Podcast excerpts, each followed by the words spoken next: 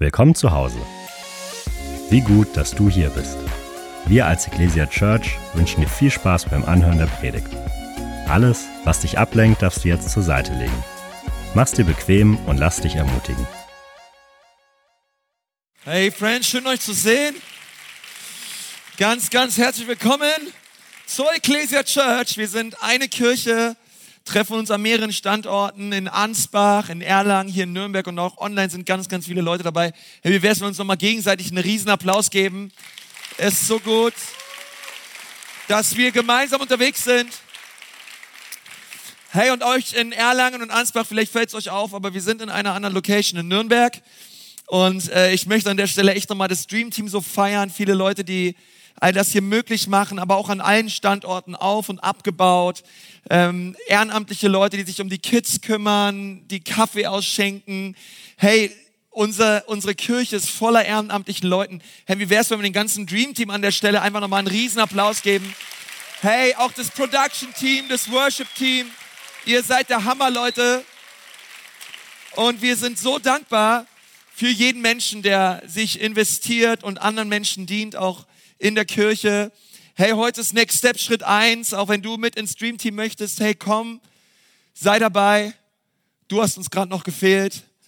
Wir brauchen dich, wir lieben dich und ähm, wir glauben, dass, dass wir auf einem richtig guten Weg sind als Kirche. Der Herbst ist Erntezeit, Amen. Der Herbst ist Erntezeit. Hey, wir haben es gerade zusammen gelesen, auch in diesem kurzen Video am Predigtanfang über Hebräer 6. Wir haben die verschiedenen Dinge gelesen, die Paulus dort aufschreibt, Fundamente des Glaubens. Deswegen heißt diese Serie auch Fundamente. Und wir haben in den letzten Wochen über diese unterschiedlichen Fundamente geredet. Wir sind jetzt bei Teil 4 angelangt. Also wir haben am Anfang, und das war, war so das allererste, haben wir über Buße geredet. Und wir haben darüber geredet, dass Buße die absolute Grundlage ist, ein verändertes Denken zu haben, sich den Dingen dieser Welt abzuwenden, sich Christus zuzuwenden.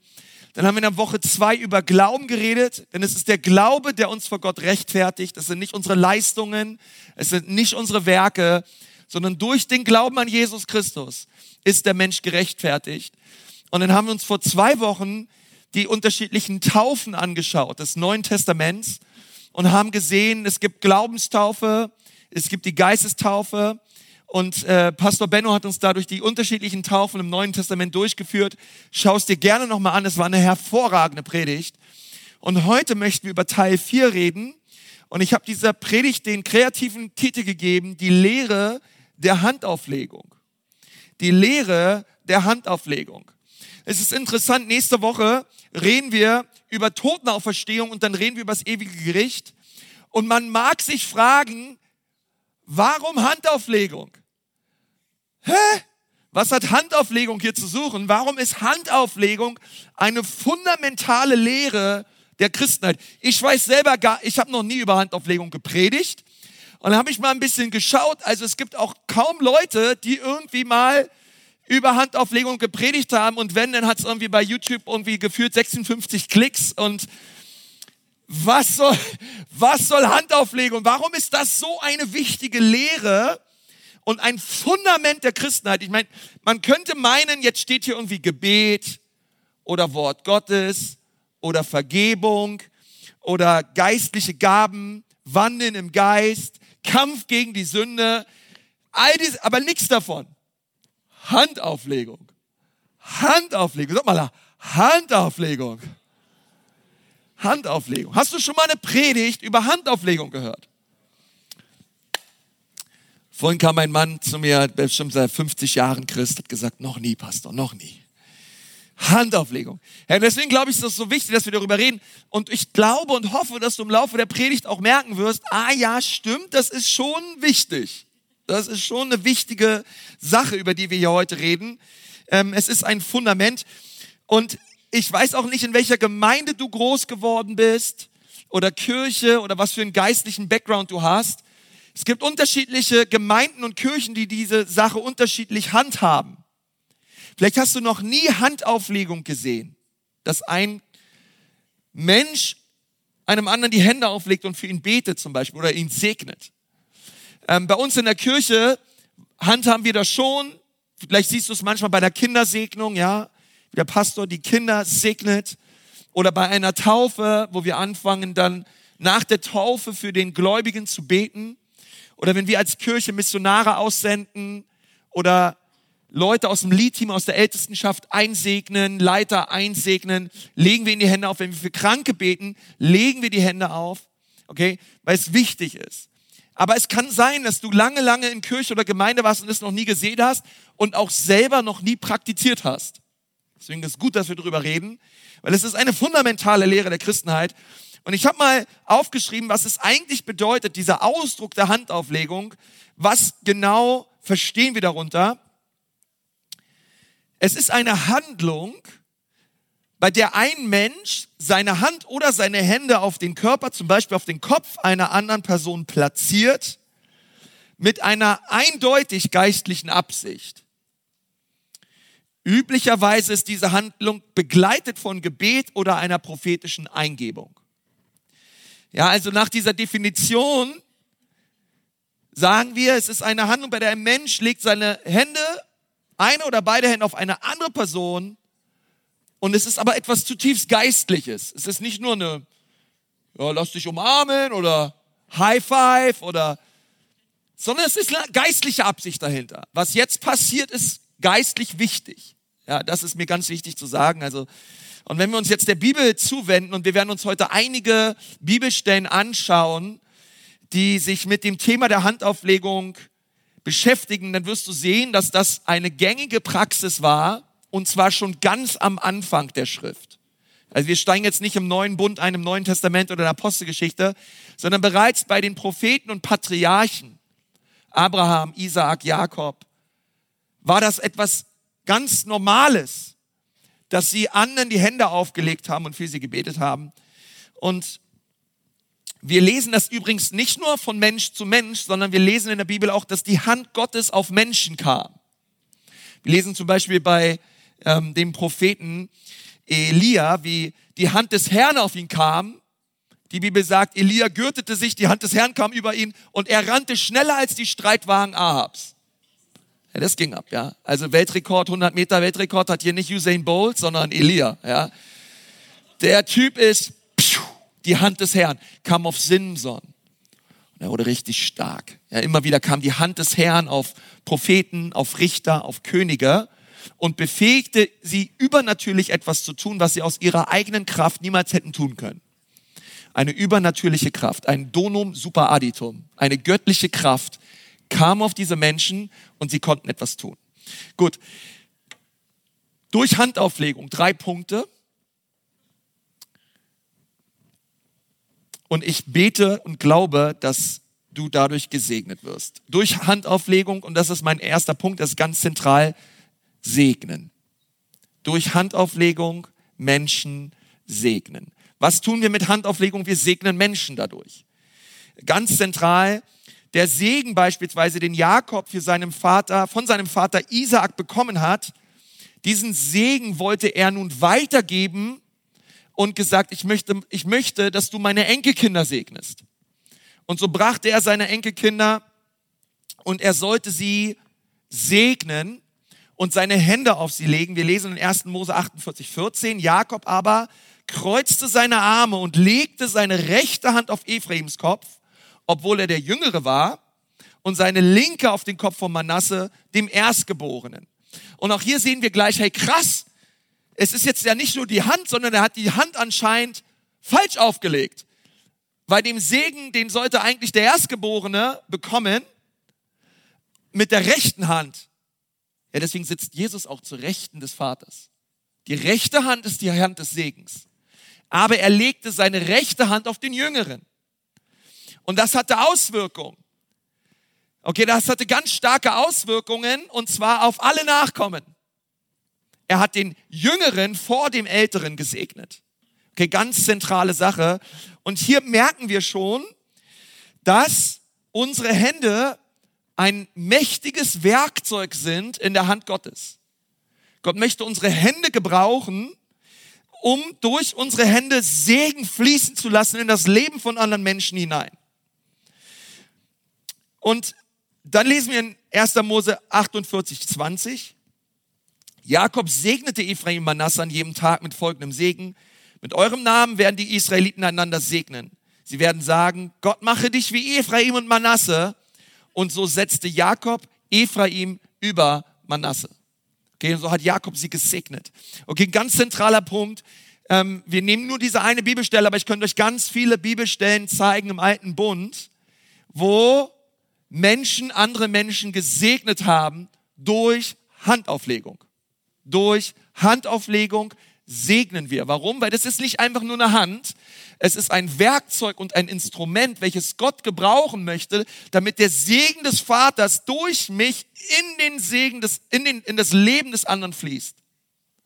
Das ist ganz zentral und ganz wichtig, dass du das verstehst. Von Generation zu Generation. Wir segnen von Generation zu Generation. Wodurch? Durch Handauflegung. Wie kommt der Segen Gottes von einer Generation in die nächste? Durch Handauflegung. Ist ganz, ganz wichtig. Okay, okay, ist nicht nur Segen, sondern es ist auch die Übertragung von Autorität. Das ist mein zweiter Punkt. Durch Handauflegung wird Autorität übertragen. Es wird geistliche Autorität übermittelt. Ähm, Mose hat Josua eingesetzt als seinen Nachfolger und ehrlich gesagt, er hätte ja irgendwelche Flyer drucken können, ja, oder es laut verkündigen können. Hey Leute, hört mal alle zu. Ich habe einen neuen Nachfolger, sein Name ist Josua. Macht jetzt alle, was er tut und was er sagt. Tut, was er sagt. Aber es hat er nicht gemacht. Sondern er wusste, er muss ihm die Hand auflegen. Und das Volk muss es sehen, dass er ihm die Hand auflegt. Denn durch die Handauflegung wird geistliche Autorität übermittelt. 4. Mose 27, 18 bis 21. Der Herr antwortete, hol Josua, den Sohn Nuns, der vom Geist erfüllt ist, und leg ihm deine Hand auf. Das sagt Gott ganz klar zu Mose, leg ihm deine Hand auf und lass ihn vor dem Priester Eliezer und die ganze Gemeinschaft treten und setze ihn öffentlich in sein neues Amt ein. Und jetzt kommt das zentrale Vers 20, übertrage ihm einen Teil deiner Autorität. Also anscheinend durch die Handauflegung ging ein Teil der Autorität, der geistlichen Autorität, die Mose hatte, auf Josua über. Also da passiert etwas im Unsichtbaren. Durch die Handauflegung, dass Autorität übermittelt wird und Josua dadurch in seinem Dienst steht, im Saft steht und Gott und Menschen dienen kann. Also ganz zentral, dass du das weißt, es ist die Übermittlung von Autorität. 4. Mose 27, Vers 23, dann legte er ihm seine Hände auf und setzte ihn in sein Amt ein, wie der Herr es angeordnet hatte. Also der Herr wollte, dass es so passiert. Es ist wie ein geistliches Gesetz. Gott möchte, dass Menschen in Ämter eingesetzt werden, nicht durch Urkunden, nicht durch einen Tweet, nicht durch Mund-zu-Mund-Propaganda, sondern durch Handauflegung. Sag mal, Handauflegung. Durch Handauflegung sollen diese Menschen in Dienst eingesetzt werden. Das Gleiche lesen wir auch im Neuen Testament. In der Apostelgeschichte geht es weiter. Ähm, wir lesen es im Alten Testament und die ersten Christen haben das verstanden, dass wenn Hände auferlegt werden, geistlich etwas passiert. Es ist ein geistlicher Akt von geistlicher Bedeutung. Apostelgeschichte 13.2. Eines Tages, während diese Männer einen Gottesdienst hielten und fasteten, sprach der Heilige Geist, ihr sollt Barnabas und Saulus für die besondere Aufgabe freistellen, die ich für sie ersehen habe. Da fasteten und beteten sie, legten ihnen die Hände auf und sandten sie aus. Okay? Anscheinend war das auch eine wichtige Praxis der ersten Christen zu sagen, wir fasten nicht nur und beten nicht nur und senden sie aus, nein, wir legen ihnen die Hände auf. Warum? Weil dadurch übermitteln wir geistliche Autorität und Kraft. Das ist ganz zentral, ganz wichtig. Übrigens, das gleiche taten sie auch in Apostelgeschichte 6, als sie die Diakone eingesetzt haben. Sie legten ihnen die Hände auf, segneten sie und beteten für sie. Okay, diese, diese Männer wussten das. Für die Aufgabe, die ich hier bekomme, brauche ich einen Segen, brauche ich hier die Kraft des Heiligen Geistes und deswegen wurde durch die Handauflegung der Apostel auf diese Männer geistliche Kraft und Autorität übermittelt. Apostelgeschichte 8, Vers 14. Als die Apostel in Jerusalem hörten, dass das Volk in Samaria die Botschaft Gottes angenommen hatte, schickten sie Petrus und Johannes. In Samaria angekommen, beteten die beiden für die neuen Gläubigen, damit sie den Heiligen Geist empfingen. Bis dahin war der Heilige Geist noch auf keinen von ihnen herabgekommen. Sie waren nur auf den Namen von Jesus, dem Herrn, getauft worden. Jetzt Vers 17. Petrus und Johannes legten den Gläubigen nun die Hände auf und sie empfingen den Heiligen Geist. Es war anscheinend den Aposteln so wichtig, dass sie den ganzen Weg aus Jerusalem nach Samarien reisten, um etwas zu tun. Handauflegung. Handauflegung. Handauflegung. Es ist wahrscheinlich die Praxis, über die am wenigsten geredet wird, gelehrt wird. Und es ist wahrscheinlich die Praxis, die unter der Corona-Pandemie am allergrößten litt. Handauflegung. Eine zentrale Praxis der Christenheit. Keine Sonderlehre, keine Nebenstraße, Hauptstraße. Handauflegung. Ganz zentral und ganz wichtig. Es war so viel Kraft da, als die Apostel das taten, dass der Heilige Geist auf diese Männer gefallen ist, als sie ihnen die Hände auferlegten. Dann lesen wir in Vers 18, als Simon, Simon der Zauberer, als Simon der Zauberer sah, dass der Heilige Geist gegeben wurde, wenn die Apostel den Leuten die Hände auflegten, bot er ihnen Geld und sagte, gebt auch mir diese Macht, damit die Menschen den Heiligen Geist auch empfangen, wenn ich ihnen die Hände auflege. Also da ist wohl etwas, was Menschen von außen beobachtet haben, dass etwas Krasses passierte, wenn diese Leute anderen Leuten die Hände auferlegten. Das ist krass. Also von außen, so heftig muss das gewesen sein, dass sogar ein Zauberer gesagt hat, ich will auch diese Macht. Denn anscheinend passierte etwas Entscheidendes, sobald die Hände auferlegt wurden und Leute erfüllt wurden mit dem Heiligen Geist. Kraft übermittelt wurde, geistliche Autorität übermittelt wurde. Und das ist ganz, ganz, ganz wichtig. Wir lesen in 1 Timotheus 5, Vers 22, Paulus, Entschuldigung, vorher noch Apostelgeschichte 9, Vers 17. Da machte Hananias sich auf den Weg und fand Saulus.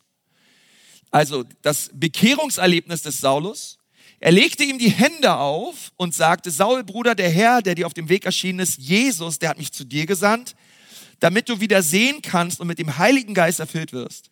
Im gleichen Augenblick fiel es Saulus wie Schuppen von den Augen und er konnte wieder sehen. Da stand er auf und ließ sich taufen. Danach aß er und kam wieder zu Kräften. Und da ist dieser Hananias zu dem Saulus hin, hat ihm die Hände auferlegt und dadurch ist er wieder sehend geworden und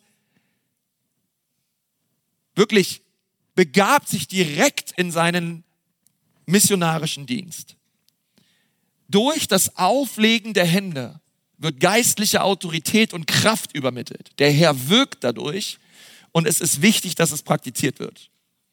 Paulus schreibt in 1. Timotheus 5, Vers 22, lege nicht voreilig jemanden die Hände auf. Beteilige dich nicht an den Sünden anderer und halte dich selbst frei von Schuld. Und das muss man auch mit dazu sagen, dass auch die Handauflegung, dadurch, dass es so eine geistliche Kraft ist und etwas tut im Bereich des Unsichtbaren, auch etwas tut, wo Paulus sagt, hey, das soll jetzt hier auch nicht zu inflationär gebraucht werden, denn es ist etwas von tiefer geistlicher Bedeutung. Und er sagt hier zu Timotheus, setze durch Handauflegung nicht einfach jeden Hans und Franz in den Dienst ein. Okay, sondern das sollen hier Leute sein, die sollen integer sein, die sollen rein sein, die sollen ein vorbildliches Leben leben, aber du kannst dir nicht jeder, der bei drei auf dem Baum, nicht auf dem Baum ist, hier in irgendwelche Ämter einsegnen und durch Handauflegung alle möglichen Leute hier einsetzen vor der Gemeinde, sondern, hey, es sollen wirklich Leute sein, die ein vorbildliches Leben leben. Okay? Und in diesem Kontext sagt er das. Das aber wiederum soll nicht dazu führen, dass wir denken, oh, wir, sind, wir sollen Leuten nicht die Hände auflegen, da werden wir gleich noch drüber reden. Nein, nein, dazu sind wir sehr wohl berufen. Aber ich glaube auch, dass wir schon gucken müssen, wer legt uns die Hand auf. Es hat auch viel mit Beziehung zu tun. Kenne ich die Person, die mir jetzt hier die Hand auflegt, ja? Oder äh, bin ich hier irgendwo, äh, irgendwo unterwegs in der Stadt oder auf irgendeiner Konferenz und da kommt jemand und sagt, darf ich dir die Hand auflegen, Bruder? Ja, wurde mir schon ganz oft angeboten. Dann gucke ich den Bruder an und sage, nein, darfst du nicht. Okay? Ähm, also, man muss da auch schauen, wer legt dir hier die Hand auf, ja?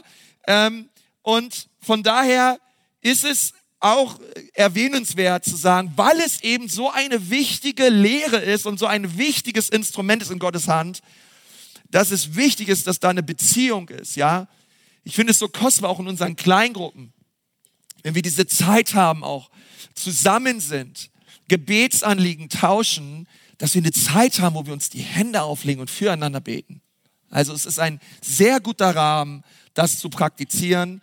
Paulus sagt weiter zu Timotheus in 1. Timotheus 4, Vers 14, vernachlässige die geistliche Gabe nicht, die durch prophetische Reden empfangen hast, als die Ältesten der Gemeinde, die die Hände auferlegten. Also so wurde er eingesetzt als Pastor in Ephesus, der Timotheus. Die Ältesten sind gekommen, haben die Hände aufgelegt und Paulus sagt auch, wer das war in 2 Timotheus 1, Vers 6. Deshalb ermutige ich dich dazu, die geistliche Gabe wirken zu lassen, die Gott dir schenkte, als ich dir die Hände auferlegte. Okay, und Paulus sagt, hey, da ist was passiert.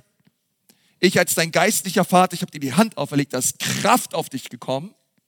Du bist nun selber Pastor in einem Dienst und Gott hat dir durch meine Hände Gaben geschenkt.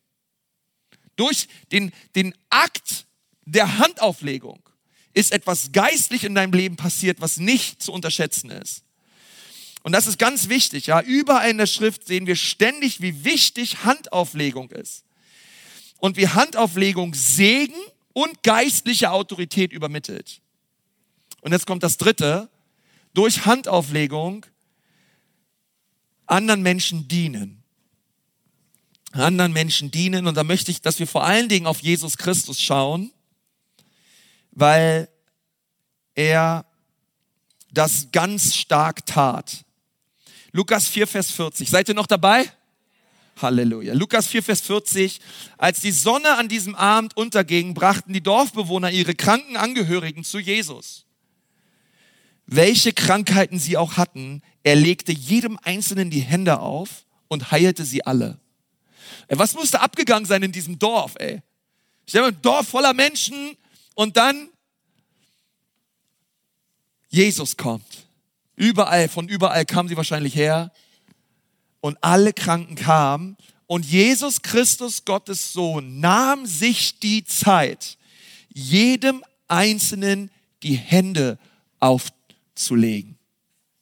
Der dachte nicht, oh nee, oh, das sieht ansteckend aus, was du da hast. Ah! Hände rauf. Egal was es war, egal was es war, Hand drauf, Hand drauf, Hand drauf, Hand drauf. Boah, so eine Power. Und Jesus wusste, der Vater, er wirkt durch mich. Er schenkt Heilung und er heilte sie alle es gab niemanden hier in Lukas 4, Vers 40, niemanden, der zu Jesus kam, der krank wieder wegging. Jesus hat ihnen die Hände aufgelegt und die wurden gesund. Was eine Power, ey. Was eine Power. Jesus musste ihnen also die Hände auflegen. Okay, er hat nicht, er hat nicht von Weitem einen Segen der Heilung gesprochen über alle. Er hat ihnen die Hände aufgelegt. Er hat ihnen die Hände aufgelegt. Markus 6, Vers 5.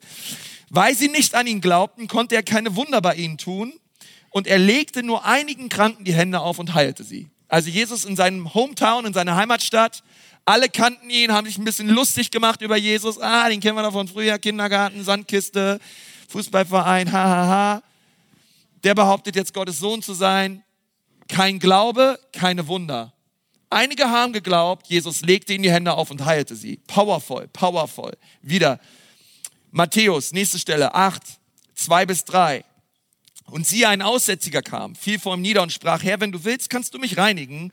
Und Jesus streckte die Hand aus, rührte ihn an und sprach, ich will, sei gereinigt. Und sogleich wurde er von seinem Aussatz gereinigt. Hey Leute, aussätzige Leute, die haben in eigenen Kolonien gelebt, weit außerhalb der Stadt, die durfte man nicht anfassen, die waren aussätzig. die waren total am Ende, die Leute. Das war Jesus völlig, völlig egal, weil er hat immer den Menschen gesehen und geliebt. Er hat seine Hand ausgestreckt und hat diese Menschen berührt auf den Aussatz raus. Und die Menschen wurden sofort gesund. Die Kraft der Hand, die Kraft der Handauflegung. Matthäus 8, Vers 14. Als Jesus in das Haus von Petrus kam, lag dessen Schwiegermutter mit hohem Fieber im Bett. Ja, einige von euch denken, das ist der perfekte Zustand einer Schwiegermutter, ja? Vers 15. Doch als Jesus ihre Hand nahm, als Jesus ihre Hand nahm, verschwand das Fieber. Halleluja, oder? Er nahm ihre Hand, das Fieber wich, da stand sie auf und machte ihm was zu essen. Vielleicht hat er einfach nur Hunger gehabt, Jesus, man weiß es nicht. Aber er nahm ihre Hand.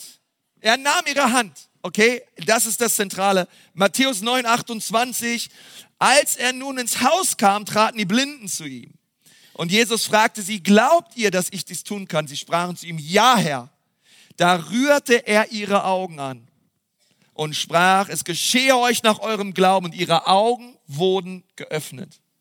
Jesus legte seine Hand auf die Augen. Die Augen wurden geöffnet. Matthäus 17, Vers 7. Und Jesus trat herzu, rührte sie an und sprach, steht auf und fürchtet euch nicht. Als sie aber ihre Augen erhoben, sahen sie niemanden als Jesus allein. Über die Stelle haben wir letzte Woche geredet, die Verklärung. Jesus legte ihnen die Hände auf und sie sahen nur noch ihn und ihn allein. Hey Leute, und das ist nur das Matthäusevangelium und das sind noch nicht mal alle Stellen aus dem Matthäusevangelium. Da haben wir jetzt noch nicht über Markus, Lukas und Johannes geredet. Wir könnten hier weitermachen bis in den späten Nachmittag und ich lese euch alle Stellen vor, in denen Jesus Menschen die Hände auferlegte, ihnen gedient hat. Mit Heilung, mit Befreiung, mit Autorität und Vollmacht und Kraft. Es ist powerful. Aber der, das ist wichtig. Der Sohn Gottes selbst hat es uns vorgelebt. Und dann lesen wir was ganz Verrücktes. Markus 16, Vers 17. Und diese Zeichen werden die begleiten, die glauben. Wenn du glaubst, das ist dein Vers. Hör gut zu. Sie werden in meinem Namen Dämonen austreiben. Sie werden in neuen Sprachen sprechen. Damit ist nicht Spanisch und Italienisch gemeint. Vers 18, sie werden Schlangen anfassen oder etwas Tödliches trinken können und es wird ihnen nicht schaden. Halleluja. Und jetzt kommt das. Sie werden Kranken die Hände auflegen und sie heilen.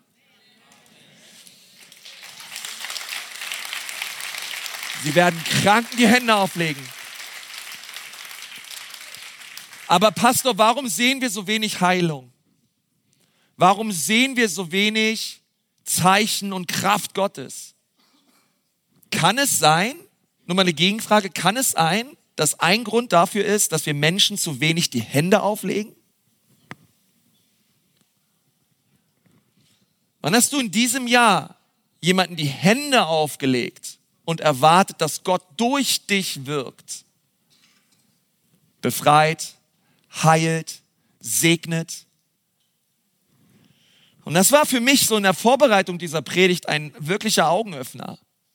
Es ist eine zentrale Lehre der Christenheit und sie wird so vernachlässigt. Und ich predige wirklich zu mir selbst, weil ich selber, ich muss mehr Menschen die Hände auflegen.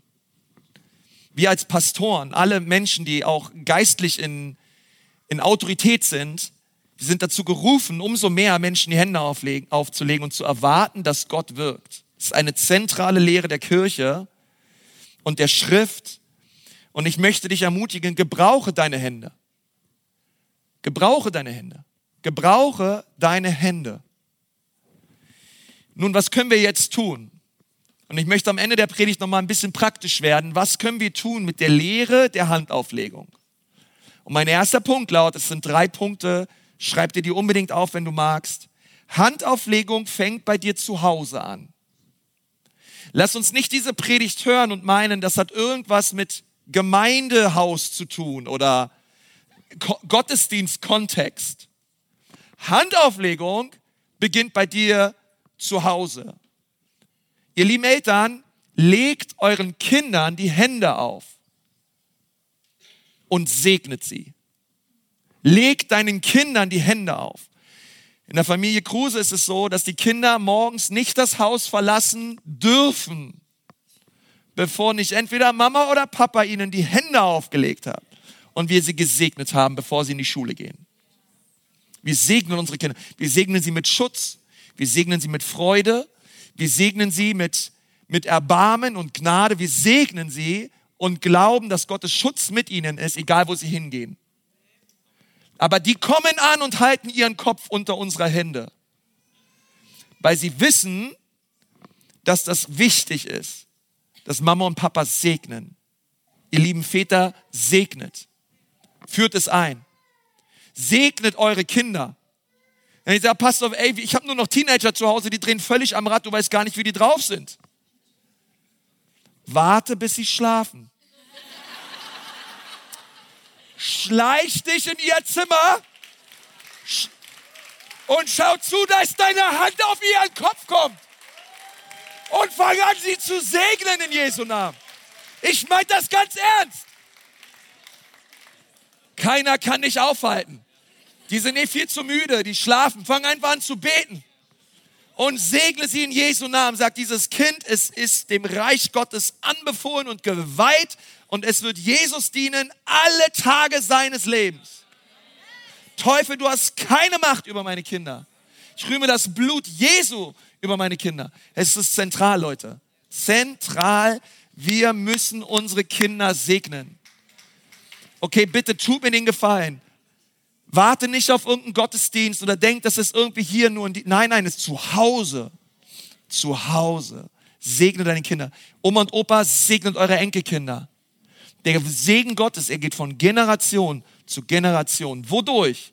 Durch Handauflegung. Durch Handauflegung. Ich glaube, wir können die ganze, ganze Christentum zurückverfolgen bis hin zur Urgemeinde durchs Handauflegen. Ein Leiter hat dem nächsten Leiter die Hand aufgelegt, der hat dem nächsten die Hand aufgelegt und die Hände aufgelegt. Und heute sind wir hier 2000 Jahre später. Es ist eine zentrale Lehre der Christenheit. Wir müssen einander segnen, ihr lieben Ehepaare. Wenn eure Ehe schwierig ist und du sagst, hey, wir haben uns irgendwie entfremdet, Herz-zu-Herz-Connection ist nicht mehr da, boah, stellt euch gegenüber, legt euch gegenseitig die Hände auf und fangt an, euch zu segnen. Sagt, ich segne dich mit Liebe, ich segne dich mit Freude, ich segne dich im Namen Jesu, ich segne unsere Ehe. Herr, komm mit deiner Kraft auf unsere Ehe, wir weihen uns dir neu. Mach das gegenseitig und schau, was Gott tun wird. Schau, was Gott tun. Schau, was für eine Heilung hineinkommt in deine Ehe, wenn ihr anfangt, euch die Hände aufzulegen und für euch gegenseitig zu beten. Es ist so eine Kraft. Es ist so eine Kraft. Ähm, es ist Kraft, sage ich, im Handauflegen. In dem Namen Jesu. Nicht nur einfach im Gebet, im Hand, in dem Akt des Händeauflegens. Warum? Weil meine Hand ist ein Werkzeug, welches Gott gebrauchen möchte. Okay? Es ist ein Werkzeug, welches Gott gebrauchen möchte. Der zweite Punkt ist, Handauflegung erfordert immer Demut. Es ist so wichtig, dass wenn wir uns, wenn wir die Hände auflegen, dass wir es tun aus einem, mit einem Geist der Sanftmut und der Demut. Okay, es ist nicht ein, ein Herr, der jetzt seinem Sklaven die Hände auflegt, so nach dem Motto, du brauchst das jetzt hier. Komm mal jetzt hierher und, und ich, ich segne dich oder so. Nein, sondern es ist immer, versteht ihr, es ist mehr wie eine, eine, eine Henne, die ihre Küken versammelt, weil es ist eine väterliche Salbung, die in dem Akt der Handauflegung sichtbar wird. Hey, ich segne dich, ich liebe dich. Eigentlich, was du sagst, ich liebe dich. Ich liebe dich so sehr, ich möchte, dass dein Leben gesegnet ist, deswegen lege ich dir die Hände auf. Verstehst du? Es, es, es, Menschen, die stolz sind, legen nicht anderen die Hände auf und segnen sie. Sie wollen immer selber gesegnet werden. Herr, ich mich meiner mir segne uns vier. Das, das Handauflegung bedeutet, ich schaue weg von mir und ich schaue auf meinen Nächsten ich schaue auf meine Familie, ich schaue auf Leute in meiner Gemeinde, ich schaue auf meine Kleingruppe. und ich fange an, sie zu segnen. Das erfordert Demut. Den Demütigen schenkt Gott Gnade. Wir alle brauchen Demut, Leute. Sanftmut. Deswegen, wir brauchen nicht einen Pride Month, brauchen Humble Month, wo wir uns demütigen vor Gott und wo seine Demut durch uns fließt zum Segen für andere Menschen durch die Handauflegung. Und der dritte Punkt ist, weihe deine Hände Gott. Weihe sie Gott. So Gott, diese Hände, sie gehören dir. Gott, diese Hände, gebrauche sie zum Segen für andere Menschen. Schauen wir, was wir lesen. 1. Timotheus 2, Vers 8. Überall, wo ihr euch versammelt, möchte ich nun, ihr lieben Männer, dass die Männer, wenn sie beten, ihre Hände rein zu Gott heben. Sie sollen nicht von Zorn und Streit beschmutzt sein. Was Paulus hier sagt ist, hey, eure Hände nach oben damit. Diese Hände, warum? Weil sie, sie sind ein Zeichen der Anbetung. Sie sind ein Zeichen der, hey Gott, ich erhebe dich. Christen haben ihre Hände oben. Halleluja. Wir preisen Gott. Wir, weil das Coole ist, das Coole ist, wenn du deine Hände hebst, ne, da hebt sich gleich dein ganzer Kopf mit. Und auf einmal hast du einen ganz anderen Fokus im Leben. Weißt du, wie der Teufel möchte, dass du durchs Leben gehst?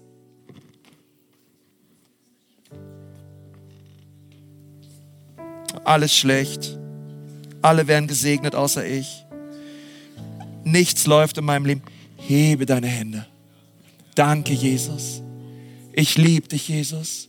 Du bist so gut zu mir, Jesus. Eine völlig andere Haltung. Und das macht etwas mit dir. Erhebe deine Hände. Hey, wenn du morgens aufstehst und bist noch im Bett und morgens fängst du an zu gähnen, lass die Hände gleich oben. Okay, Jesus, danke für diesen neuen Tag. Danke, Herr. Du bist so gut zu mir. Und dann überlegst du Kleine, wem lege ich jetzt die Hände auf hier? Kinders, kommt her. Frau, komm her. Ich will euch segnen. Warum? Deine Hände sind ein mächtiges Werkzeug. Die sind nicht einfach nur da, um in die Nase zu popeln oder sich durch die Haare oder, verstehst du? Die Hände sind ein mächtiges Werkzeug Gottes weil durch deine Hände Power fließt. Power in das Leben von anderen Menschen hinein. Und deswegen lege anderen Menschen die Hände auf. Es beginnt bei dir zu Hause. Lass es reine Hände sein, weil du rein lebst vor Gott. Ist Hände sein, es ist eine Haltung der Demut heraus. Gott, wirke, segne, heile, tu etwas, Herr in dem Namen Jesu. Lass uns mal die Augen schließen. Ich hoffe, ihr habt Gottes Wort empfangen. Und ich lade euch ein, lasst das Licht ruhig an hier im Saal, kurz noch bitte. Ähm, einfach dort, wo du bist. Ich hatte es so auf dem Herzen, dass wir einfach als Kirche auch gemeinsam, auch online an anderen Standorten, unsere Hände Gott weihen. Unsere Hände Gott weihen. Und wenn du magst mit mir zusammen, du kannst gerne deine Hände so öffnen. Und du kannst beten, lieber Herr Jesus, hier sind meine Hände. Sie gehören dir. Gott, gebrauche meine Hände zum Segen, zur Heilung, zur Befreiung. Lass deine Kraft durch mich fließen, Herr. Von Generation zu Generation. Von Generation zu Generation. Dein Reich komme. Dein Wille geschehe Amen. Amen, Amen. Deine Hände. Schau sie dir noch mal an heute, bevor du dich schlafen legst. Sie sind wunderbar gemacht, deine Hände. Herr, noch wir als Kirche, wir wollen auch segnen. Nach jedem Gottesdienst ist hier vorne ein Gebetsteam. Und sie wollen dir jeden Sonntag die Hände auflegen und für dich beten. Auch wir als Pastoren, wir wollen dich segnen. Und wir glauben, dass etwas Besonderes passiert, wenn wir Hände auferlegen.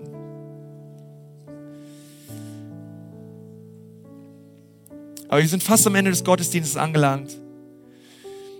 Und, und ich möchte dich aber noch fragen, kennst du Jesus? Ist er dein Herr und dein Erlöser? Weil all das ist nur möglich, weil er uns errettet hat. Er hat uns neu gemacht. Er hat uns befreit. Und wenn du heute hier im Gottesdienst sitzt und du hast keine persönliche Beziehung zu Jesus Christus, du bist dir noch nicht mal sicher, ob du errettet bist oder ob du in den Himmel kommst. Aber du möchtest heute im Reinen sein mit Jesus. Du möchtest ihn bitten, dass er dir deine Sünden vergibt und dich neu macht. Dann kannst du dort auf deinem Platz ein Gebet sprechen, der, wir wollen Gott unser Leben überhändigen. Hier ist mein Leben, Herr. Es gehört dir. Und wenn du das magst, du brauchst dafür nicht nach vorne kommen oder aufstehen, einfach an deinem Platz möchte ich mit dir zusammen beten. Und das ist eine persönliche Entscheidung, deswegen lass uns noch mal kurz unsere Augen schließen. Und ich möchte dich fragen, möchtest du Jesus Christus heute in dein Leben einladen? Möchtest du ihm bitten, dass er dir deine Sünden vergibt? Hey, dann möchte ich gerne mit dir zusammen beten, einfach ein Gebet der Lebensübergabe. Und wenn du sagst, ja, das bin ich, Pastor, heute möchte ich Ja sagen zu Jesus, dann heb doch mal jetzt deine Hand. Heb es einfach hoch, als ein, als ein Akt, also die Hand heben, als ein Akt der Entscheidung, zu sagen, ja, ich, ja, ja, Jesus. Ich heb meine Hand zu dir. Sei du mein Herr und Retter. Dankeschön, Dankeschön, Dankeschön. Wer ist noch alles da? Da hinten, Dankeschön. Heb deine Hand ruhig, auch hier vorne. Dankeschön, super. Auch da drüben, danke, danke. Eure Hände sehe ich. Preis den Herrn. Und hier drüben, Dankeschön. Könnt die Hände gerne runternehmen. Lass uns zusammen beten. Bete, lieber Herr Jesus, heute sage ich Ja zu dir. Bitte vergib mir meine Schuld und wasch mich rein durch dein kostbares Blut. Jesus, ich gehöre dir. Rette mich. Reinige mich. Danke. Amen. Wir sind am Ende angekommen und sagen dir von Herzen Dank fürs Dabeisein und Zuhören. Wenn du dich heute für ein Leben mit Jesus entschieden hast oder dich mit uns connecten willst, lass es uns wissen. Auf www.ecclesia.church findest du alle Infos, wie zum Beispiel unsere Kontaktkarte oder auch, wie du vor Ort mit am Start sein kannst.